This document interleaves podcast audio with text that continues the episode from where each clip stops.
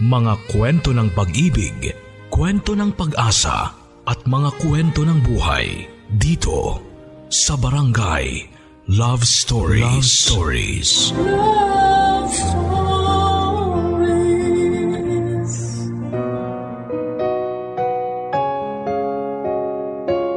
Sabi nila, if you love someone, set them free.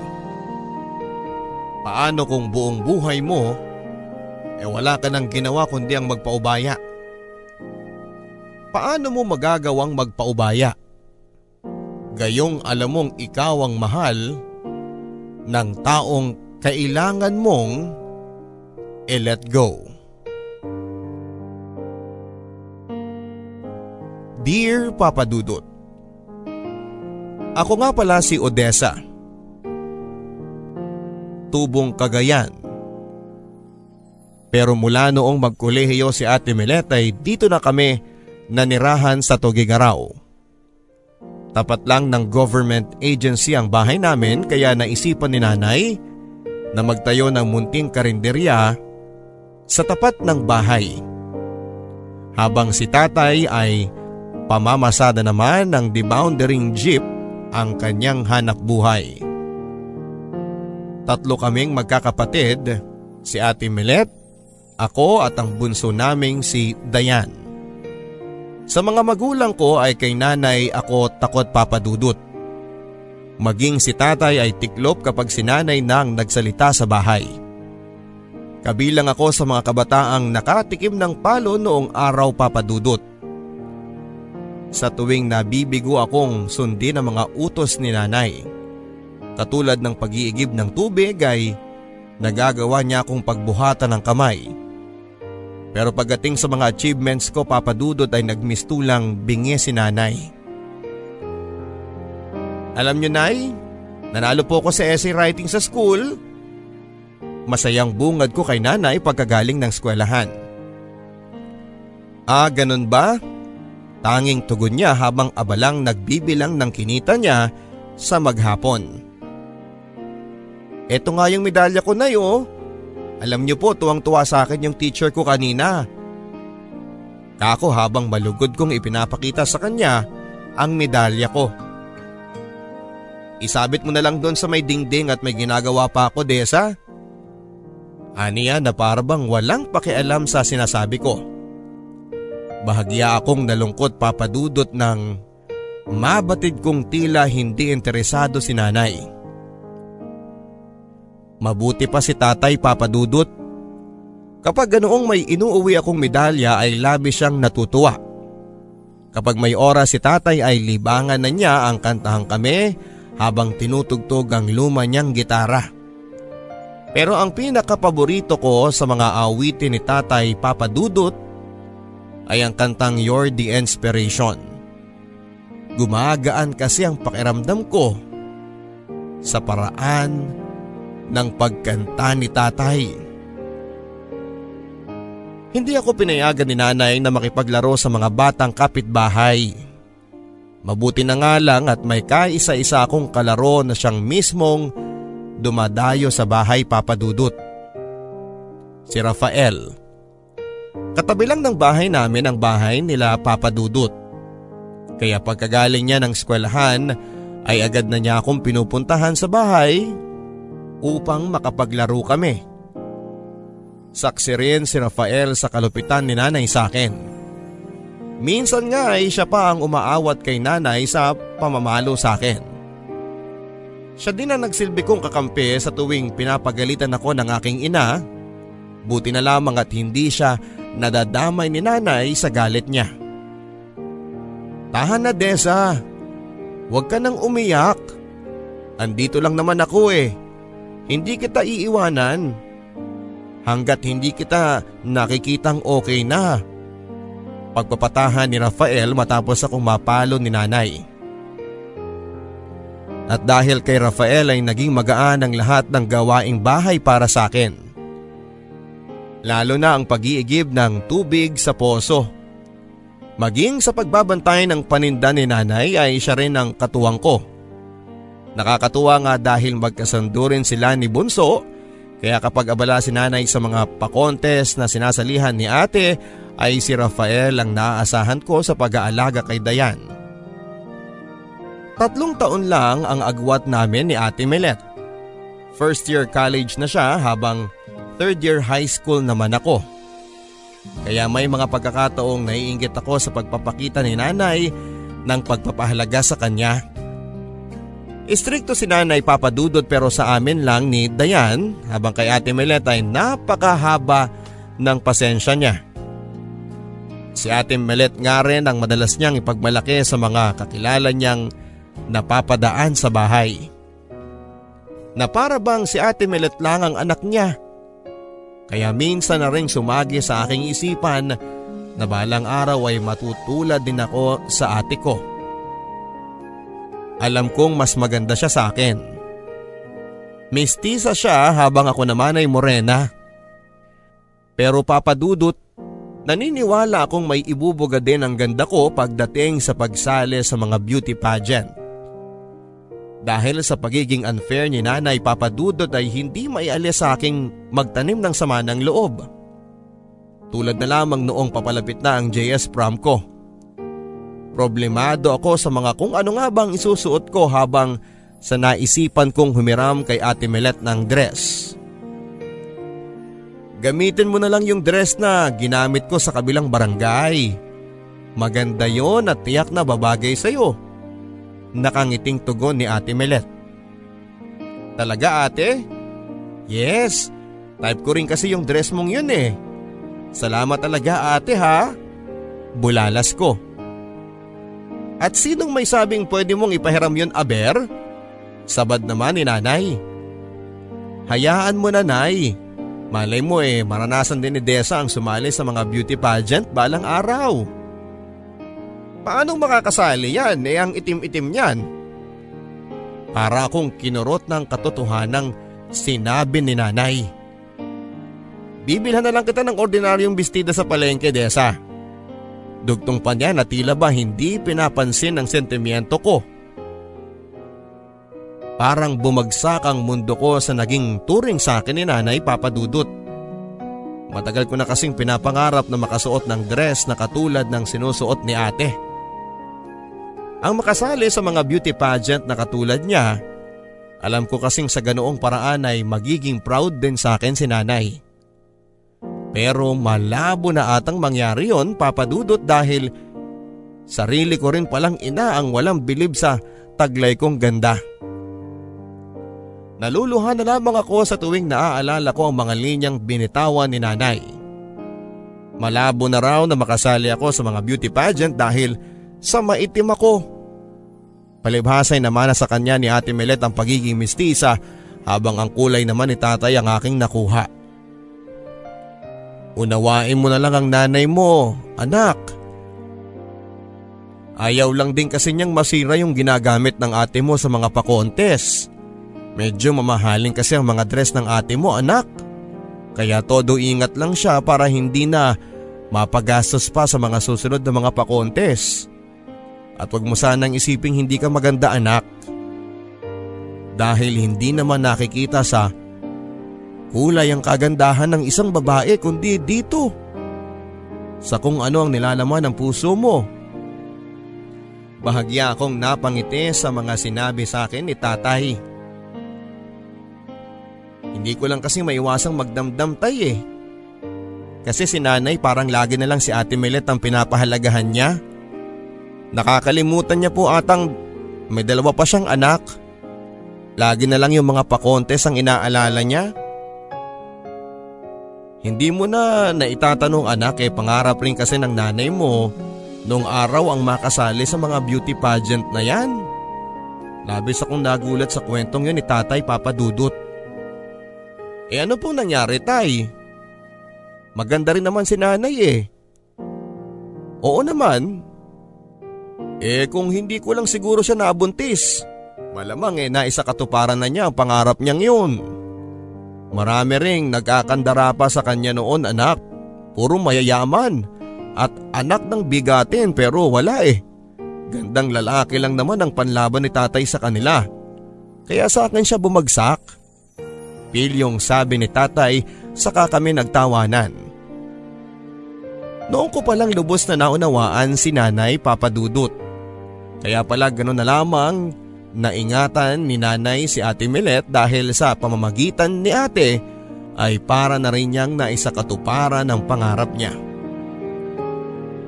Kung may hindi man magandang naidulot ang hindi pagiging pantay ni Nanay sa aming magkakapatid, yun ay kung paano ako tratuhin ni Ate Milet na para bang hindi niya ako kapatid. Madalas niya akong utos-utusan kahit na kung tutusin ay kaya naman niyang gawin. Kapag umaangal naman ako ay si Nanay ang nagagalit. Sumunod ka na lang sa ate mo.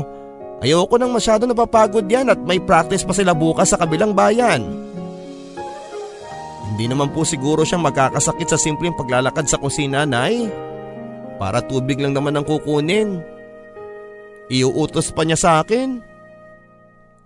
Aba-aba, kailan ka pa natutong mamiloso po, Desa? Susunod ka ba o gusto mong ako mag-utos sa'yo?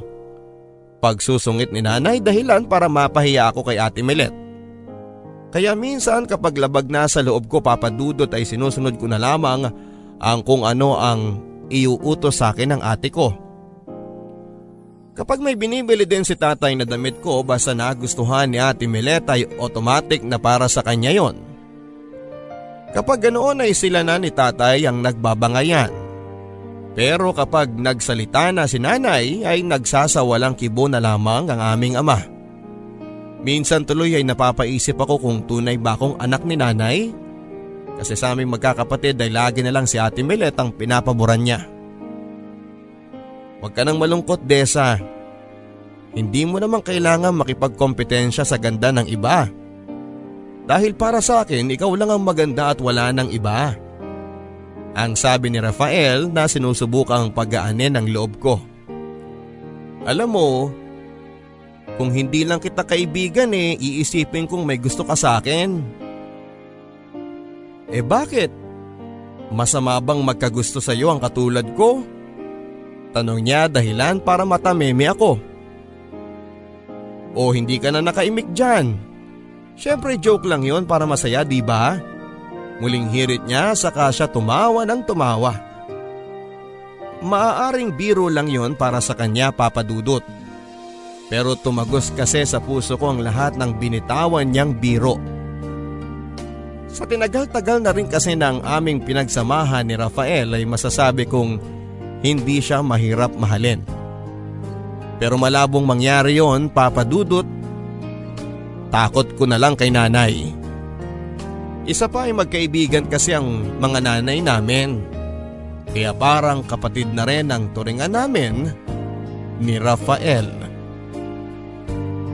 Habang abala ako nagbabantay sa karinderya ay laking pagtataka ko nang matanaw ko sina ate at nanay sa kalayuan. Nakasimangot si ate habang hila-hila ni nanay ang kamay niya sa paglalakad. Bago yon sa aking paningin, Papa Dudut, dahil yun pa lang ang kauna-unahang pagkakataong makita ko silang hindi magkasundo. Nay naman, ano ba naman yung ginawa ninyo? Hindi niyo naman kailangang ipahiya yung tao eh. Ang sabi ni ate pagkarating nila sa bahay. Gamitin mo nga yung kukote mo, Milet. Sa dinami-dami ba namang lalaki, eh bakit yun pa?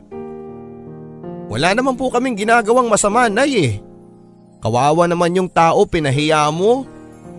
Maluhaluhang sagot ng ate ko sa nanggagalaitin naming ina. Naawa ka sa kanya samantalang sa akin hindi.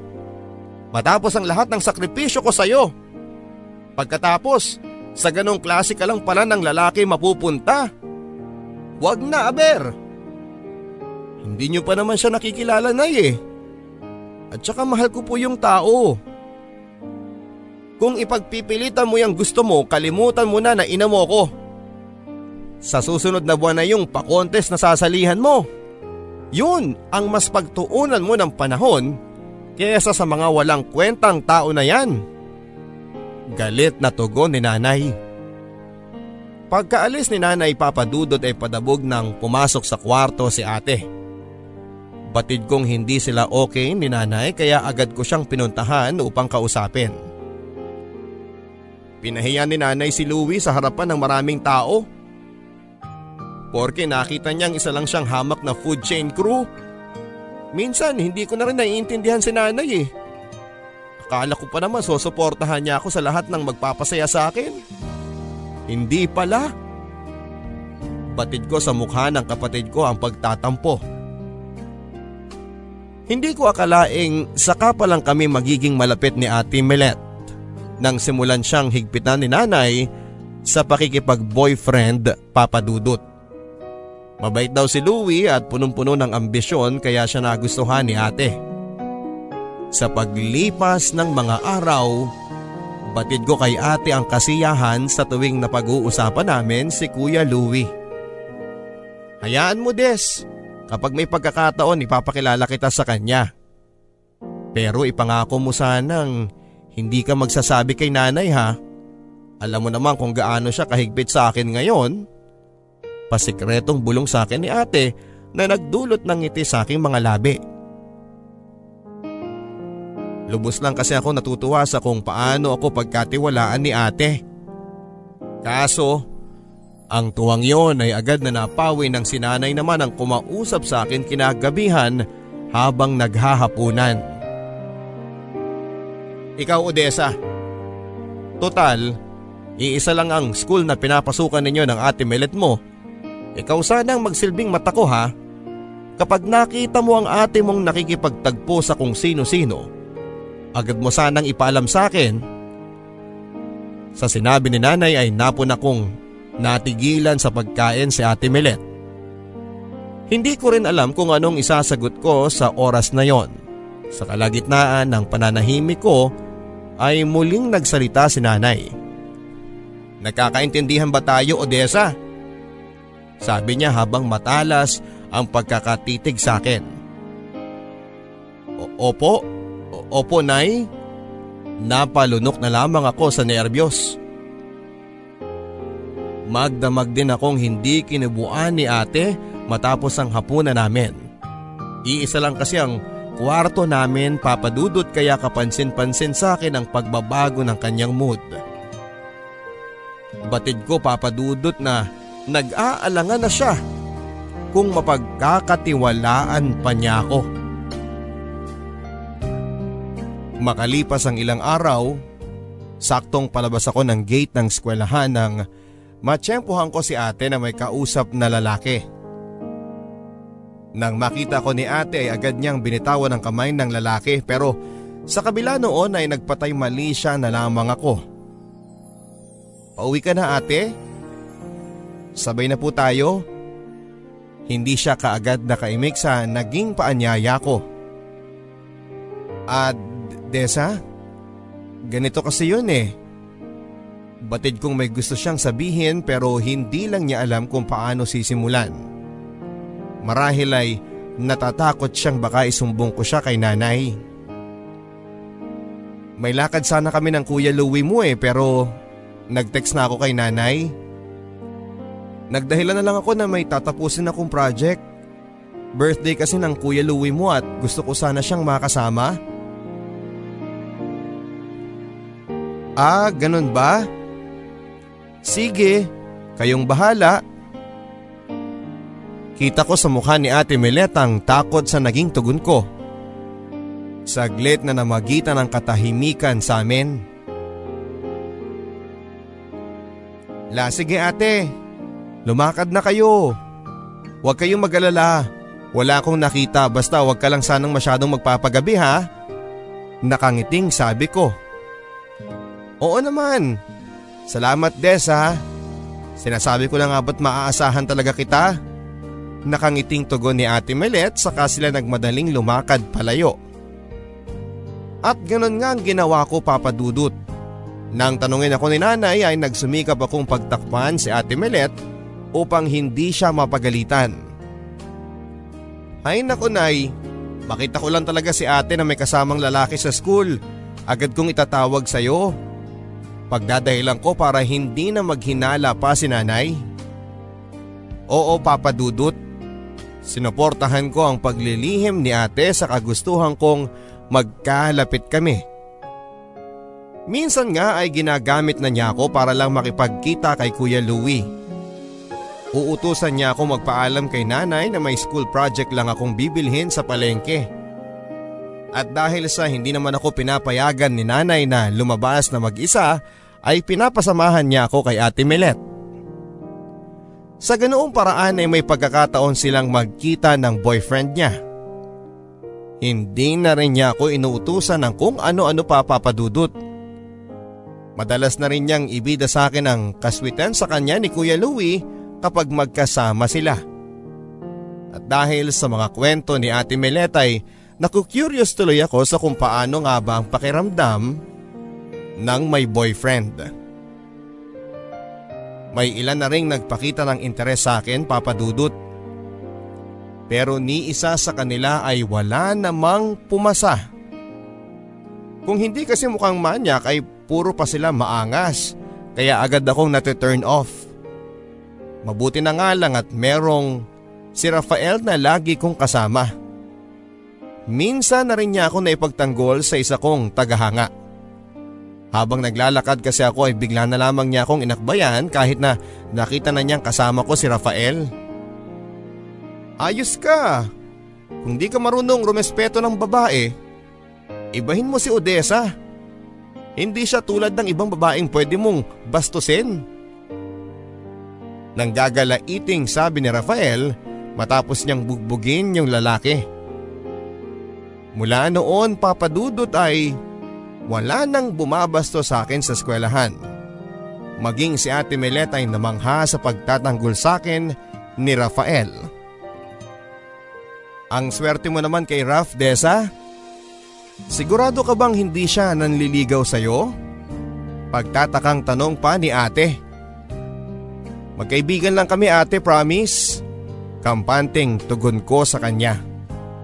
Kahit nabatid ko sa mukha ni ate na hindi naman siya naniniwala.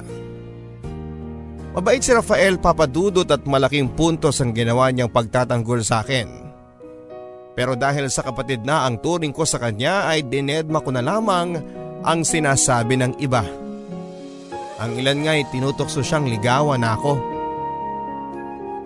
Hindi pa po ako pwedeng magpaligaw. Masyado pa po akong bata para sa mga ganyang usapan. Pagdadahilan ko na lamang sa kanila. Nererespeto ko kasi ang pagkakaibigan namin ni Rafael, papadudot. Kaya hanggat maaari ay iniiwasan kong ma-in-love sa kanya. Hanggang sa makilala ko si Ace, papadudot. Unang titig ko pa lamang sa kanya ay talaga namang nagwapuhan ako. Schoolmate ko siya, ngunit mas matanda siya sa akin. Kung hindi ako nagkakamali ay second year college na siya. Labis akong humahanga sa paraan ng kanyang pagngiti. Bukod sa mapuputi ang mga ngipin niya ay mapula rin ang kanyang labi, papadudot. Marami na nga rin nagsabi sa akin na habulin daw si Ace ng kababaihan sa aming eskwelahan. Hindi na yon nakapagtataka, papadudot, dahil bukod sa kagwapuhan ay galante rin ang dating niya. Pero sa kabila noon, papadudot, ay batid ko sa kanya ang pagiging mabait. Hindi tulad ng ibang lalaki sa campus na purong feeling gwapo kung umasta. At dahil madalas siyang sa tapat ng kantina nagpapark ng kanyang sasakyan, nakagawian ko na, papadudot, ang abangan ng kanyang pagdating. Hindi ko maiwasang matulala sa tuwing pinagmamasdan ko siyang pababa ng kanyang kotse. Tila bumabagal ang galaw ng mundo sa tuwing nakikita ko siya, papadudot. Teka muna, bakit ba sa tuwing nakikita mo yang si Ace natutulala ka? Crush mo yan, ano? Pagtatanong ni Rafael na tila nakakahalata na sa mga kinikilos ko. Huwag kang maingay dyan. Baka marinig ka niya, ano ba? Eh di hamak namang mas gwapo ako dyan eh. Kundi lang yan mayaman eh, eh di lamang sana ako sa kanya. Pagyayabang ni Rafael, dahilan para mairita ako. Kailan pa nagkaroon ng kompetisyon ng kagwapuhan dito? Tara na nga sa kantin, gutom lang yan eh. At kahit hila ko na noon ang kamay ni Rafael, Papa Dudut, ay hindi ko pa rin maialis kay Ace ang paningin ko. Pakiramdam ko kasi, Papa Dudut, ay si Ace na yung matagal ko nang hinihintay. Maging kay Ate Milet ay hindi ko napigilan ang sarili kong magkwento about kay Ace. Na mula noong makita ko siya ay hindi na siya naalis pa sa isipan ko. Ingat lang, Desa, ha? Baka kasi masaktan ka lang mamaya niyan sa huli. Bata ka pa naman. Marami ka pang makikilala kung sakali. Tanging bilin ni Ate sa akin. Kung sakali bang magiging boyfriend ko yung si Ace, hindi ka rin ba magsasabi kay nanay? Pabirong tanong ko kahit na alam kong imposible yung mangyari. Sira ka, na hindi ka pa nga niya kilala eh. Alam mo, mas mabuti pa yung matulog na lang tayo. Pagbabara sa akin ni Ate, saka siya tumalikod sa pagkakahiga. Hanggang sa sumapit na ang araw na pinakahihintay ko, Papa Dudut. Abala ko naglilinis ng halamanan sa tabi ng T L E class namin. Nang lapitan ako ng isang lalaki. Medyo jahe nga kasi sa dinami-dami ng pagkakataong pagkakaharap kami, doon sa oras pa nangarag ako. Tuloy ay hindi ko alam sa kung paanong paraan ko siya haharapin, Papa Dudut. Si Ace. Pasensya ka na ha. Naabala pa ata kita. Makikiupo lang sana ako pansamantala. Nilakad ko kasi mula sa parkingan hanggang sa room namin eh. Ang sabi niya sabay upo sa bench sa tapat ng halamanan na nililinisan ko. Ah, okay lang yun. Patapos na rin lang naman ako eh. Medyo nanginginig pa ako noon dahil nakatitig na naman siya sa akin. Mukhang pagod na pagod ka. Want some water? Eto oh. Aniya sabay alok sa akin ng isang bottled water na tila na inuman na niya. Okay lang din naman sa akin yon, Papa Dudut. Maganda nga yun eh. Para kapag uminom ako doon eh, para ko na rin siyang nahalikan. Ace nga pala. Sabi niya sabay abot sa akin ang palad niya. Oo, alam ko. Odessa nga pala. Pasensya na ha, hindi kita ma-shake hands sa ngayon. Madumi kasi ang kamay ko. Alam mo na ang pangalan ko? Ikaw ha? Ah eh. Kinakabahan ako noon, Papa Dudut. Hindi ko alam kung anong pwede kong idahilan sa kanya. Mabuti na lamang at naalala ko yung kotse niya kung saan ay nakadikit yung pangalan niya. Eto naman, di ba nga may nakadikit na sticker sa likod ng kotse mo? Agad ko nang nagets ang pangalan mong yun. Pagdadahilan ko na tinatawanan niya kaya lalo akong kinabahan. So stalker pala kita ngayon? Hindi, kasi ganito yun. Madalas ka kasing magpark sa tapat ng kantin eh, doon sa tambayan namin.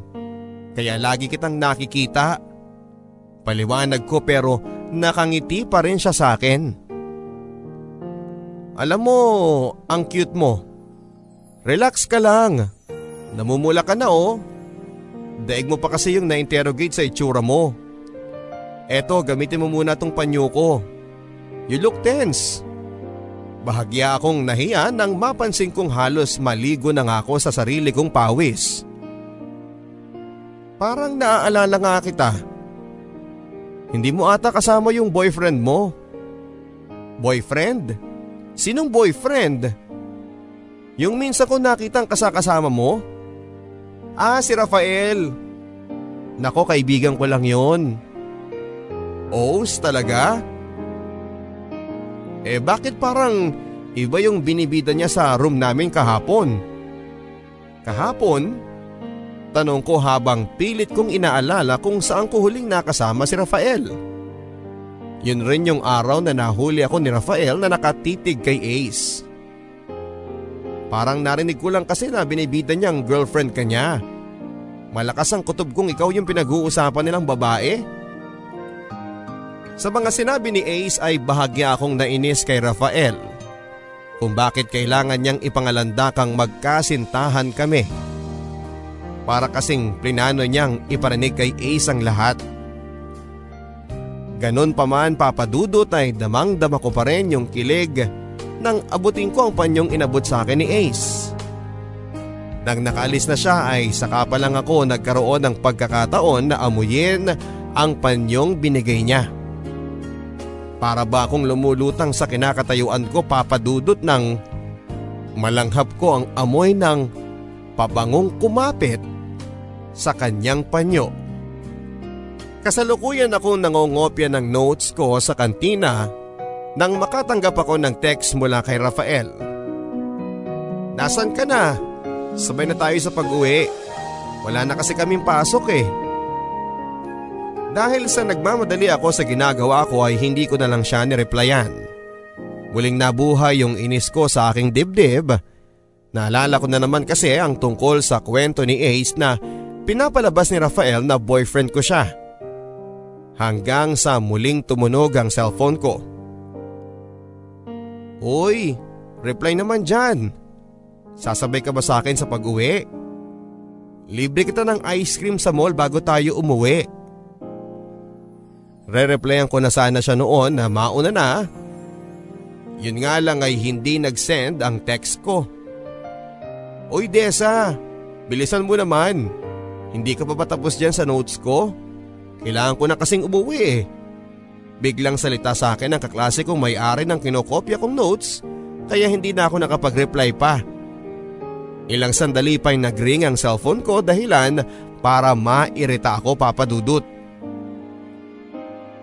"Ano ba? Bakit ba ang kulit mo? Mauna ka na, may tinatapos ako." Hindi ko na napigilan ang sarili kong magtaas ng boses. "Huy, sinong kaaway mo? Si Ate Milet to. May pasok ka pa ba? Pauwi na kasi ako ngayon, baka gusto mong sumabay." Nanibago ako noon kay Ate Milet, papadudot dahil lagi naman silang magkasabay umuwi ng boyfriend niya. "Bakit si Kuya Louie ate? Hindi ba't kayo ang magkasabay lagi sa pag-uwi?" "Eh may practice pa raw sila ng sayaw sa gym. Ano? Sasabay ka ba?" "Mauna ka na lang ate. May kailangan pa kasi akong tapusin eh." "Ah okay, sige bye. Ingat ka sa pag-uwi mamaya." Makalipas ang ilang minuto ay natapos ko na rin ang ginagawa ko. Medyo dumidilim na rin ang kalangitan kaya agad ko nang inayos ang mga gamit ko nang makauwi na sana. Pagkalabas ko ng kantina ay aksidente kong nakabangga ang isang lalaki. "Ano ba yan? Tumingin kasi sa dinadaanan kuya." Pagsusungit ko dahil nagmamadali talaga ako papadudot. "Sungit naman. Sorry na po." Bahagya akong nahiya nang matanaw ko kung sino siya. Walang iba kundi si Ace. "Ay sorry. Nagmamadali na kasi ako eh. Baka abutan ako ng ulan sa daanan." Nakangiting paliwanag ko. "Ganon ba? What if sumabay ka na sa akin? Pauwi na rin naman ako eh. Bibili lang ako ng tubig sa loob." "Wait lang ha." Hindi na ako nakatanggi pa papadudod sa bilis niyang magsalita. At dahil sa nahiya na rin akong tanggihan siya ay hinintay ko na lamang siya. Para akong naturoka ng anesthesia nang nasa loob na kami ng kotse niya. Hindi ko kasi alam kung anong ikikilos kasi nahihiya talaga ako. Pabalabas na kami ng gate ng eskwelahan nang matanaw ko si Kuya Louie na may akbay na ibang babae. Mukhang masaya silang dalawang nagkwekwentuhan sa kanilang paglalakad. Hindi ko alam kung anong mararamdaman ko ng mga oras na yon. Hindi ako pwedeng magkamali sa mga nakita ko papadudot. Ang kaharutan ng babae sa harap namin ay boyfriend ng ate ko. Mabuti na lamang at hindi niya ako natatanaw sa loob ng sasakyan dahil sa tinted ng salamin namin. Sa kabila ng pagkagulat ko ay nanatili pa rin akong kalma sa paningin ni Ace. Alam mo, gusto kita. Ang sabi ni Ace, dahilan para manlaki ang mata ko sa pagkakabigla. I mean, gusto ko tang makilala. Kasi compared sa mga babaeng nakilala ko dito, eh parang iba ka. Don't get me wrong, pero natuwa lang kasi ako sa personality mo. Parang ang bait mo lang kasi. Nung unang meet natin, tapos all of a sudden biglang ang sungit mo kanina. Ala, sorry talaga kanina ha. Nagmamadali na kasi ako eh. Sa takot sa nanay ko. Ah basta, I wanna know you more. So pwede ba tayong maging magkaibigan, Desa? Hindi ako kaagad nakasagot sa sinabi niyang yon, Papa Dudut, pero sa loob-loob ko'y halos mamatay na ako sa kakiligan. Oo naman, pero wala bang magagalit kung sakali? Yung G F mo. Wala no, for your information, wala akong G F. Nakangiting tugon niya, dahilan para kiligin naman ako. Papalapit na kami sa kantong bababaan ko nang muli kong maalala si Ate Milet. Panigurado kasing wala siyang ideya sa kalokohang ginagawa sa kanya ni Kuya Louie. Pero ang inaalala ko, Papa Dudot, ay kung sa paanong paraan ko sasabihin sa kanyang mga nakita ko. Sigurado ka bang dito na lang kita ibababa? Ang tanong ni Ace pagkahinto niya ng kotse sa kanto. Oo. Baka kasi makita ako ni nanay eh. Mas lalo pa akong malagot. Salamat nga pala ha. Nakangiting tugon ko sa kanya. Sa paglalakad ko pa uwi sa amin, Papa Dudut, ay ganun na lamang ang gulat ko nang may magsalitang lalaki sa likuran ko. Kaya pala ha. Kaya ba hindi mo ako sinasagot sa mga text ko dahil magkasama na kayo ng dream boy mo? Ang sabi ni Rafael na parang umaastang boyfriend ko.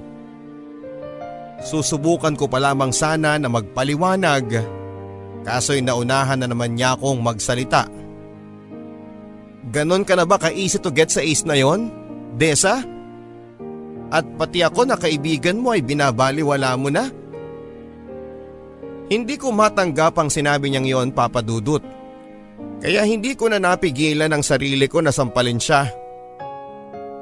Baka gusto mo magdahan-dahan sa mga salitang binibitawan mo? Sorry Desa, hindi ko sinasadya yung mga nasabi ko.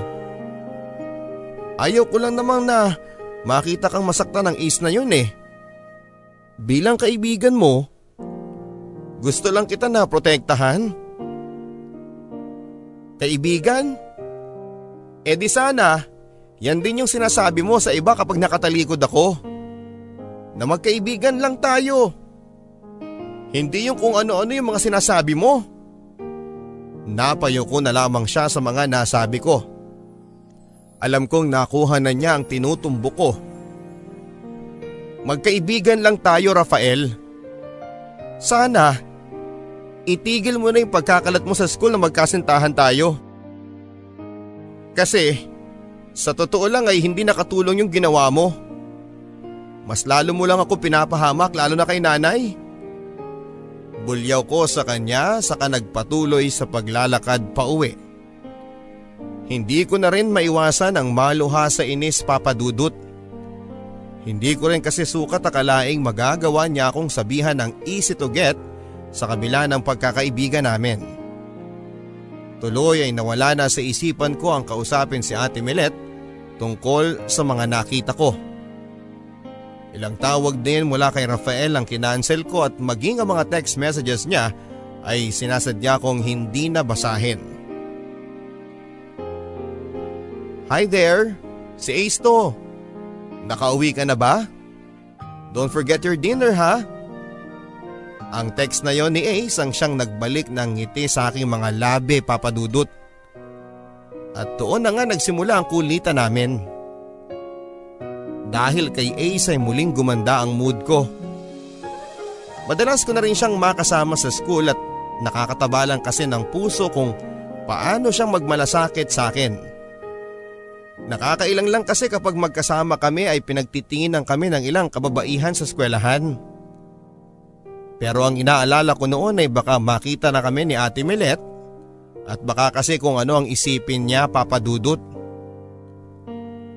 Hanggang sa dumating na nga ang araw na kinakatakutan ko. Kasalukuyang kaming kumakain ng lomi ni Ace sa kantina nang makatanggap ako ng tawag mula kay ate.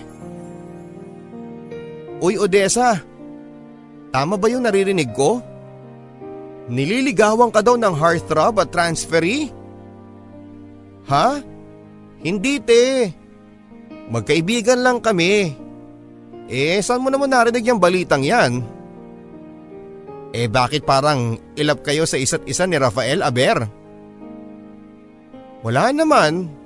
May tampo lang kasi ako sa kanya ngayon eh." "Nako Desa ha. Binabalaan na kita. Kapag nalaman niya ni nanay ha." "Bakit ate? Kung sakali ba, ibubuko mo ko kay nanay?" Saglit siyang natahimik sa naging tanong ko. "Hindi naman sa ganon. Ang sakin lang eh, mag-ingat ka." Marahil ay bigla niyang na-realize ang mga ginagawa kong tulong sa kanila ni Kuya Louie.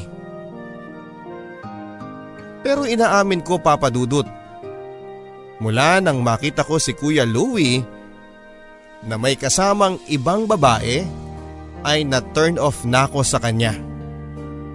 Kaya sa tuwing nakikita ko silang magkasama ni Ate Milet ay hindi ko na magawang maging masaya para sa kanila. Gustong gusto ko na rin sabihin sa ate ko ang tungkol sa mga nakita kong kalokohan ni Kuya Louie.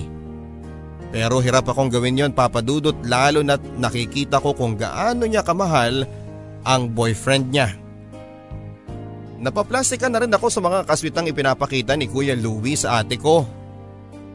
Dahil siguro sa alam ko sa sarili kong isa siyang manloloko.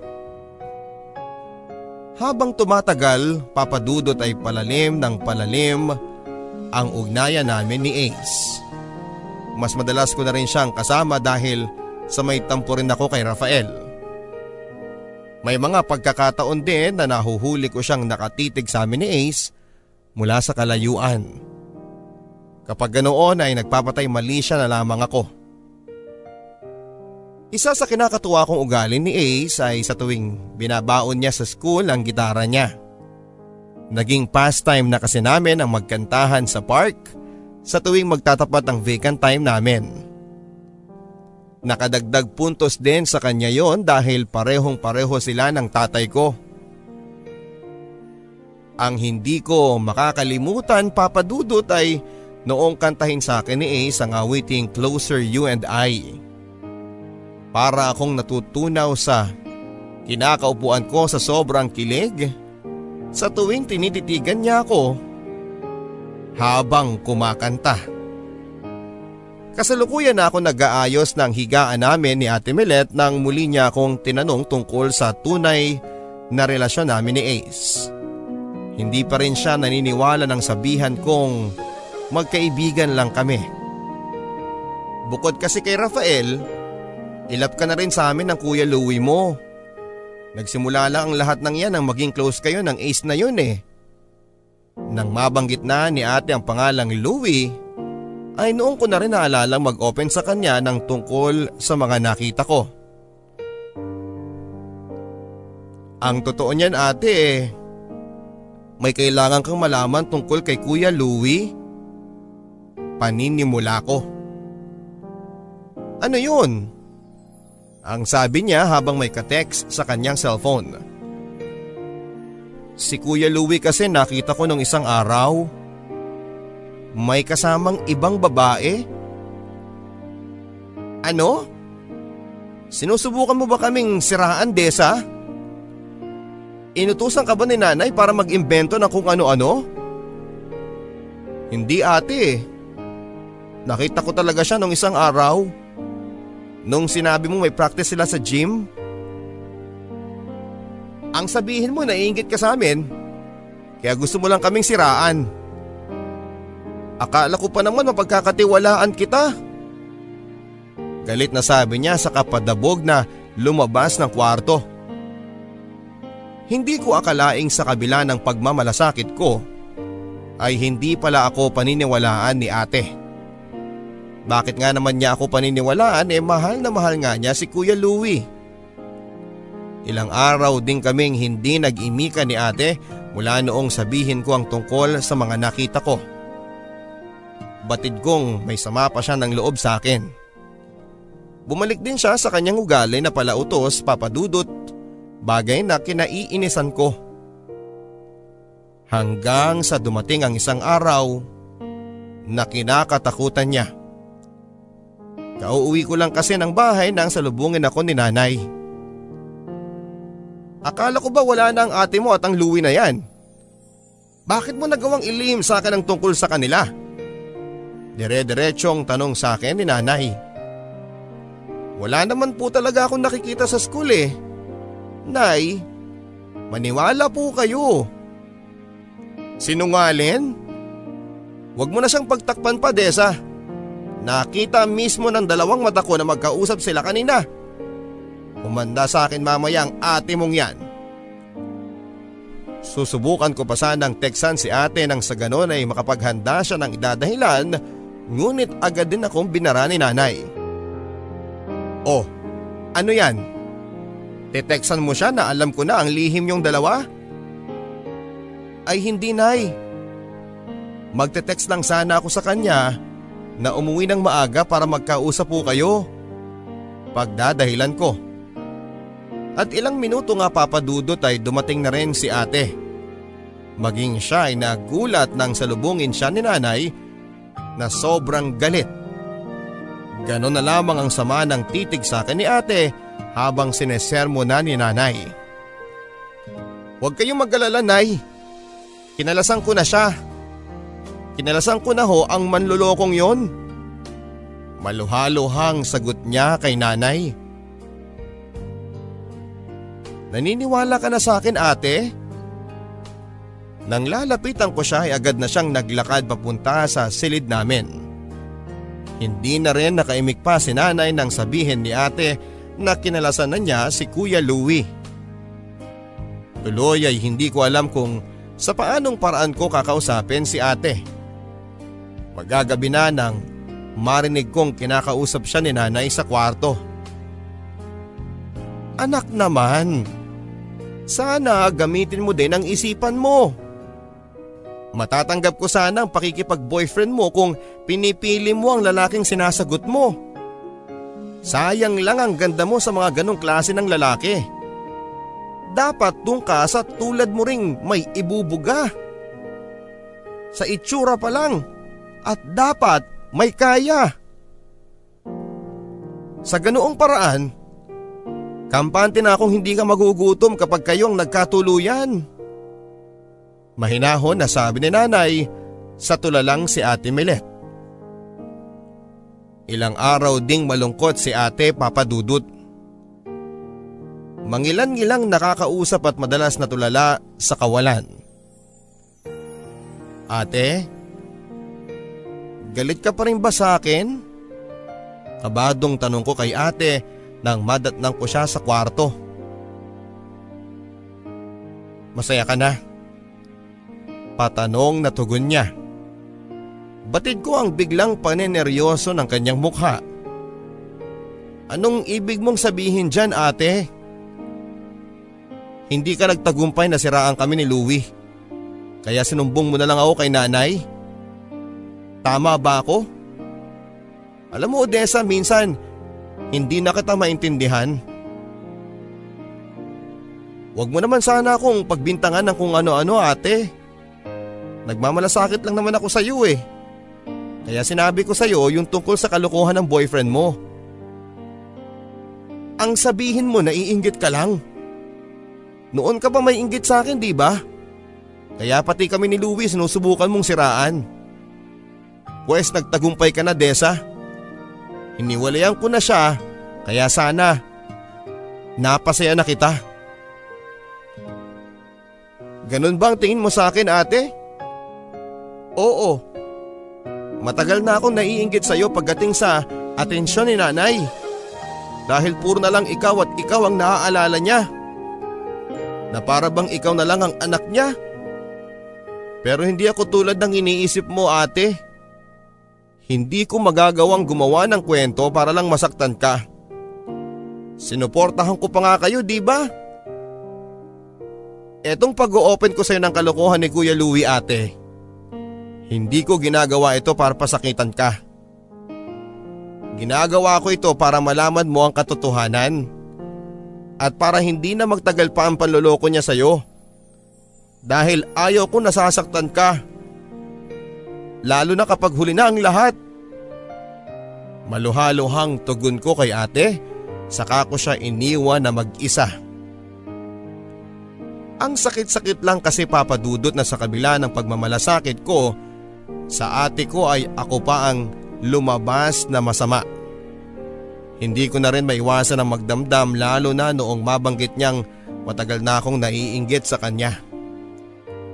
Nakadagdag pa sa lungkot ko na nadarama ang text na natanggap ko mula kay Rafael. Sorry na sa mga nasabi ko noon, Odessa. Pero sana lang ay magkaayos na tayo bago ang alis ko. Sasama na kasi ako kay mama sa Cabanatuan. Baka doon na rin ako magpatuloy ng pag-aaral. Kahit malayo ako sa iyo, pagkakatandaan mo na walang magbabago sa akin. Text o tawagan mo lang sana ako kung kailangan mo ng makakausap. Paalam, Desa. Mamimiss kita. Gustuhin ko man siyang pigilan sa kanyang pag-alis, papadudot ay alam ko namang wala na akong magagawa pa. Kaya hinayaan ko na lang siya. Maging kay Ace, papadudot ay hindi na naikubli ang pinagdadaanan ko sa buhay. Naluluha pa rin ako sa pagkukwento sa kanya ng naging sagutan namin ni ate. Okay lang yan. Lilipas din yan, Desa. Bigyan nyo lang muna ng panahon ang isa't isa na mag-isip. Magiging maayos din ang lahat sa pagitan ninyo. Trust me.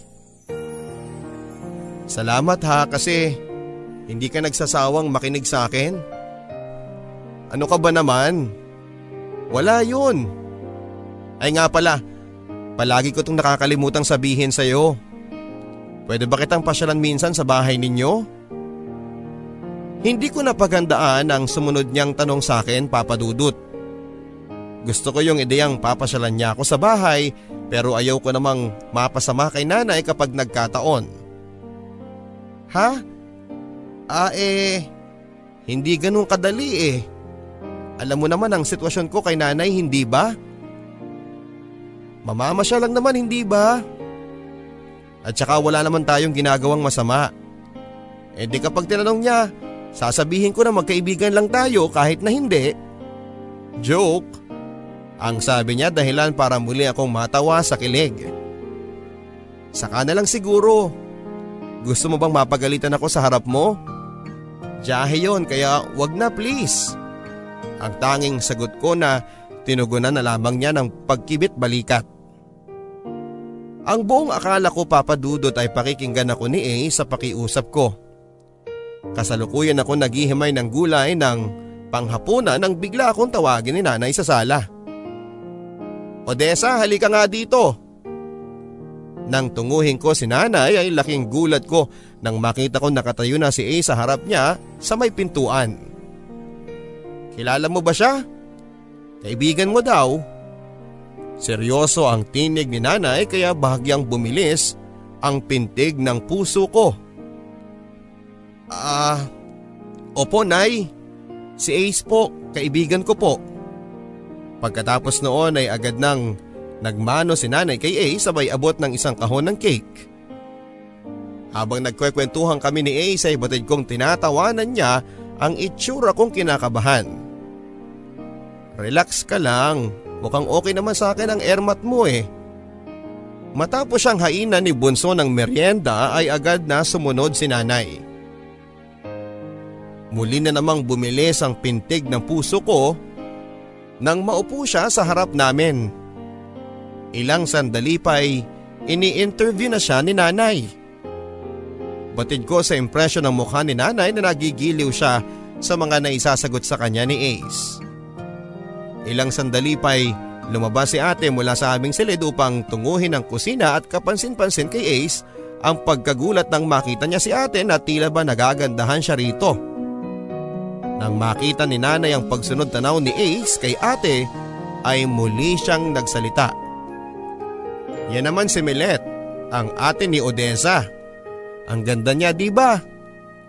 Ilang beauty pageant na ang sinalihan niya at puro panalo. Sa naging kwento ni nanay patungkol kay ate, bahagya kong nanliit sa kinakaupuan ko. Ang isa pang kinakainisan ko ay kay Ate Milet na umikot ang kwento ni nanay. Kung hindi ako nagkakamali, para bang nerereto nito si Ate Milet kay Ace. Magkasing ganda lang pala sila ni Odessa. Morena si Odessa habang mistisa naman ang ate niya. Pagsisingit sa akin ni Ace. Pero wag ka ha. Mula pagkabata pa lang niyang si Milet eh alagang-alaga na ang kutis niyan. Marami nga nagkakagusto sa kanya eh kasi walang pumapasa sa akin. Pero kung sakaling liligawan mo siya eh masasabi kong pasado ka kagad sa akin, iho. Ang sabi ni nanay habang halakhak ng halakhak ng malakas.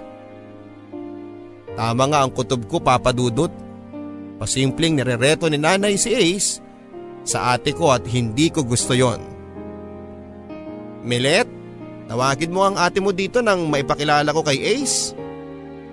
Pwede mo na sigurong ituloy ang ginagawa mo sa kusina. Sa naging utos ni nanay ay hindi ko na maiwasan ang mairita. Pagkakaalam ko po na bisita ko po si Ace. Hindi naman po tamang basta ko na lang siyang iwanan, di ba? Hay nako, ipaubaya mo na lang siya kay Ate Milet mo. Hala sige, pumunta ka na ron at tawagin mo ang ate mo. Isa pa sa kinaiinis ko ay para bang walang ginawa si Ace para kontrahen si nanay. Parang gusto niya yung ideya na binubugaw na sa kanya ng nanay ko ang ate ko. Gagalaw ka ba o hihintayin mo pang magalit ako? Muling sabi ni nanay habang hindi pa rin niya inaalis ang ngiti sa kanyang labi. Labagman sa loob ko, Papa Dudut, ay sinunod ko na lamang ang utos ni nanay. Maging si ate ay nagtataka nang ipatawag siya sa akin ni nanay. Natigilan din siya noong makita niya si Ace na kausap ni nanay. O M G, Desa! Anong ginagawa niya rito? Teka, teka. Okay naman ba ang itsura ko? Sandali lang at magpupulbo ko ha? Sa nakita kong reaksyon ni ate, Papa Dudot, ay lalong sumidhi ang galit sa dibdib ko. Nagsiselos na ata ako at hindi ko maiwasang maluha habang tinatanaw ko mula sa kusina kung paano magkapalagayan ng loob sina ate at si Ace. Sa nakikita ko ay hindi ko maiwasang magtanim muli ng sama ng loob kay nanay. Bakit parang wala siyang pakialam sa nararamdaman ko? Bakit parang okay lang sa kanyang nasasaktan ako? Sa amin na rin naghapunan si Ace ng gabing yon. Hindi ko maiwasang mainis habang kaharap ko si Ace na katabi ang ate ko. Parang gusto kong magwala ng oras na yon, Papa Dudut.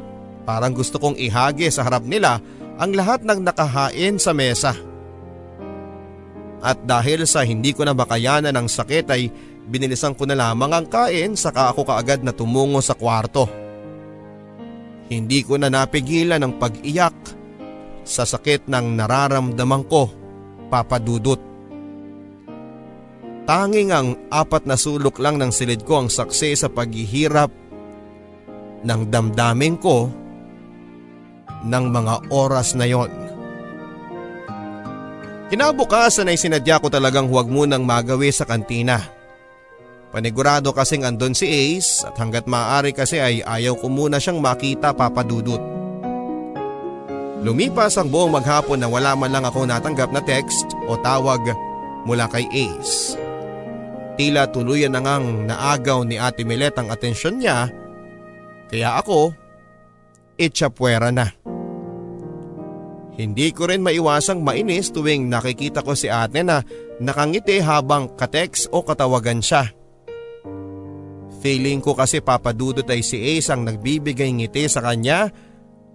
Hanggang isang araw holiday yon at walang pasok pero ni anino ni ate ay hindi ko mahagilap sa loob ng bahay.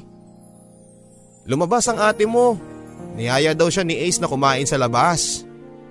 Tugon ni nanay sa akin habang abala sa panonood ng T V. Pinayagan niyo, Nay? At bakit naman hindi, aber? E kilala ko naman yang si Ace. At sigurado naman ako na siya ang gagasto sa date nila ng ate mo. Sa sinabi ni nanay ay kumpirmado ngang gusto niya si Ace para kay ate. Nang gabing yun ay wala akong inabangan kundi ang pag-uwi ni ate hanggang sa marinig ko na si tatay na tila hinahanap si ate. Anong oras na? Bakit wala pa yung panganay mo? Tanong nito kay nanay. Bukas na raw siya makakauwi. Obvious naman diba hindi maganda yung panahon. At saka huwag kang mag-alala dahil si Ace naman ang kasama niya kaya safe ang anak mo. Sa narinig kong tugon ni nanay ay hindi ko naman maiwasang maluha sa sobrang inis, papadudot. Bakit ganon? Bakit lagi na lang ako nagpapaubaya para sa kaligayahan ng ate ko?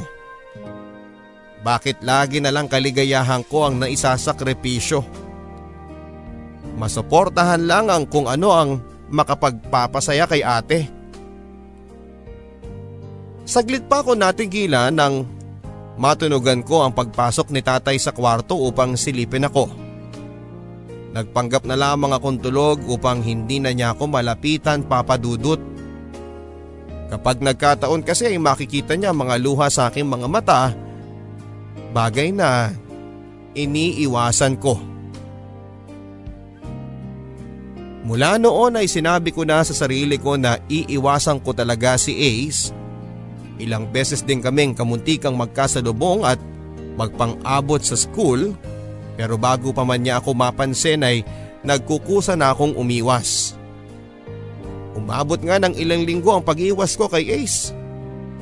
May ilan sa mga kaklase ko ang nagsasabing hinahanap daw niya ako pero hindi ko na lang pinapansin.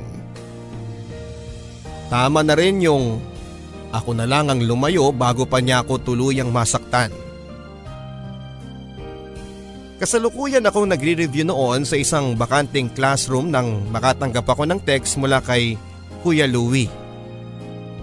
Desa, pwede ba kitang makausap? Sana matulungan mo naman kami ng ate mo.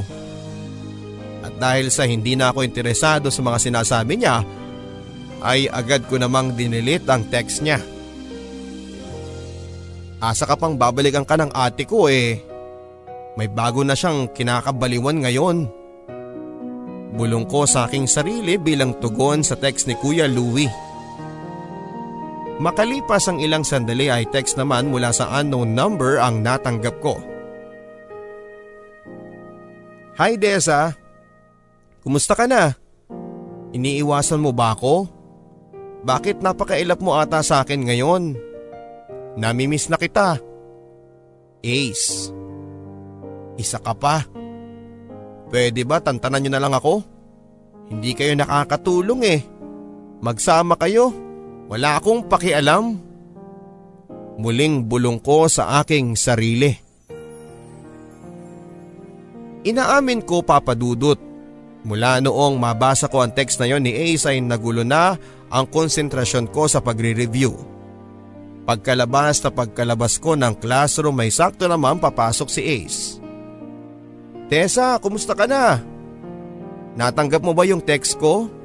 Iniiwasan mo ba ako? Dahil eto ang nararapat. Tumabi ka nga sa dinaraanan ko. Nagsusungit ka na naman eh. Kalma lang. Galit ka ba sa akin?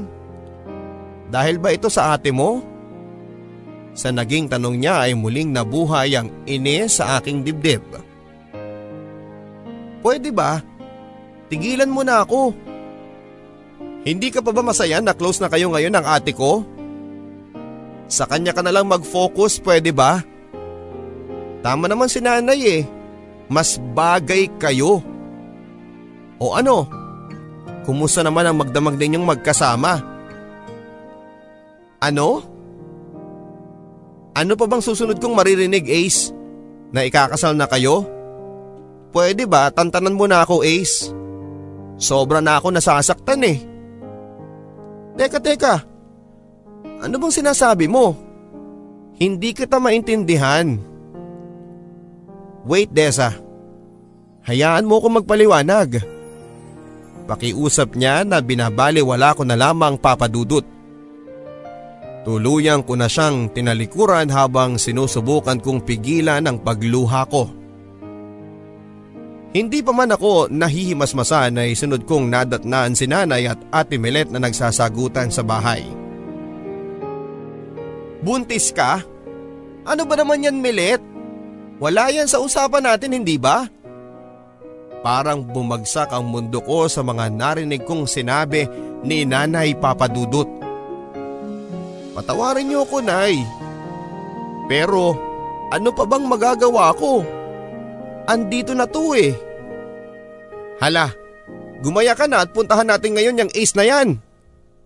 Saglit na natahimik si ate sa sumunod na utos ni nanay. Ako naman ay dumiretso na lamang sa silid namin dahil hindi ko ata kakayanin ang nasasaksihan ko. Nay? Nay, sorry pero hindi po si Ace ang ama nitong dinadala ko. Patawarin niyo po ako, Nay. Hagulhol na tugon ni ate dahilan para matigilan ako papadudot. Maging si nanay ay halos mabaliw sa galit sa naging revelasyon ni ate. Kung hindi si Ace, eh sino yung ama niyang batang yan? Sumagot ka! Si Louie po, Nay. Si Louie po. Nagkabalikan na po kami. Siya pa rin ang minamahal ko, Nay. Walang hiya ka? Ang tanga-tanga mo talaga. Akala ko ba nagkasundo na tayo? Inakala ko pa naman na si Ace ang makakatuluyan mo.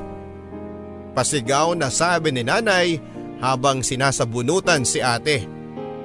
Sa pag-aalala kung baka mapano ang dinadala ni ate ay agad akong umawat kay nanay.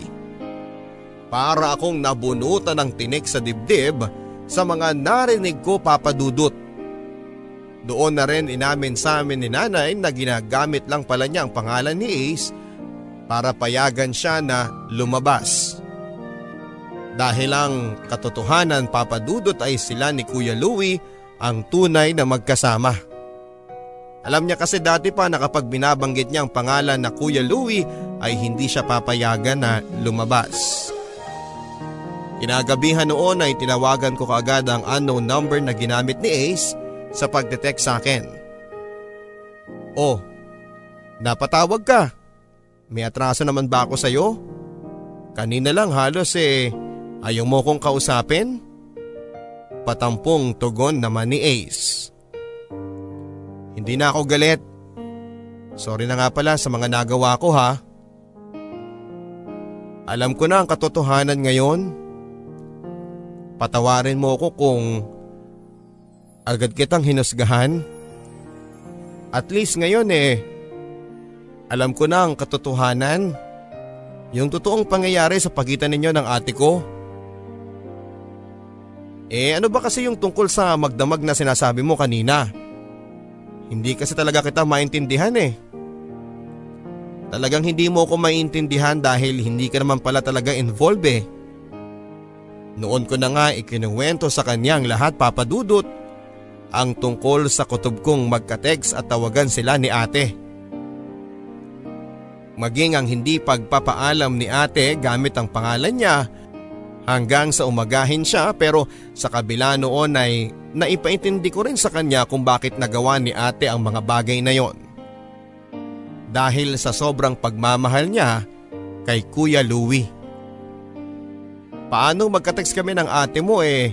Nawalan nga ako ng phone kaya ibang number yung gamit ko ngayon. Kasi nakabili na ako ng bago. Hindi ko kasi matiis na Hindi ka nakaka-text at nakakakulitan sa phone? Maamong sabi ni Ace, kaya gano'n na lang lumambot ang puso ko sa kanya. Nagulat din ako nang mamanhikan sa bahay ang pamilya ni Kuya Louie. Kasama kasi nila yung babaeng inakala kong third party niya, si Jane, kapatid niya Papa Dudut. Maayos naman ang pakikitungo ni nanay at tatay sa future in-laws ni ate. Pero batid pa rin sa mukha ni nanay ang pagkadismaya. Kaya pala nag-text sa akin si Kuya Louie Papa Dudut para humingi ng tulong sa pagbubuntis ni ate. At kung sa paanong paraan nila sasabihin kina nanay at tatay. Kami naman ni Ace ay nagbalik na sa dati Papa Dudut. Ay mali, dahil higit pa sa dating samahan ang merong kami sa ngayon. Three years na kaming magkasintahan ni Ace Papa Dudut at kailan lang noong ayain niya ako ng kasal. Pumayag akong makasal sa kanya sa isang kondisyon. Hihintayin niya ang pagtatapos ko bago namin isakatuparan ang pag-iisang dibdib. Sa ngayon ay suportado rin niya ako sa pagsali-sali ko sa mga beauty pageant. Maging si nanay ay natutuwa na rin sa mga achievements ko at masaya din siya na ako ang nagpatuloy sa pangarap niya na sinimulan ni Ate Milet ko. Sa ngayon, Papa Dudut, ay masaya kami sa aming kasalukuyang pamumuhay. Open din si Ace sa bahay maging kay nanay. Habang si ate naman ay ibinukod na ni Kuya Louie ng tirahan bago siya sumampa ng barko bilang seaman. Maraming salamat Papa Dudut at sana ay mabigyan din ng daan upang mapakinggan ng sambayanan ang kwento ng buhay at pag-ibig ko. Sana ay nakapulutan ito ng inspirasyon ang kwento kong ito sa mga tagapakinig ninyo. Lubos na gumagalang ang inyong kapuso, Odessa. Ang Barangay Love Stories na inyong napakinggan ay sa direksyon ni Michelle Batan sa pagsasalaysay at paglalapat ng tunog ng inyong si Papa Dudut. Ang ating theme song na Alaala naman ay inawit ni Jimmy Horado.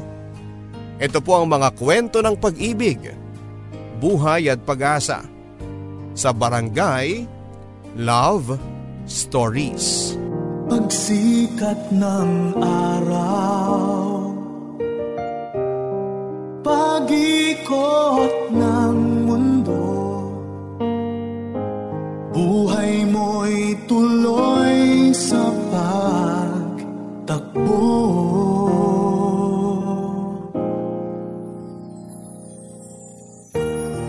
Halakhak at iyak, ligaya at lungkot, sa alaala'y masinop na inipon. Sa Barangay Love Stories. Love Stories. Love Stories.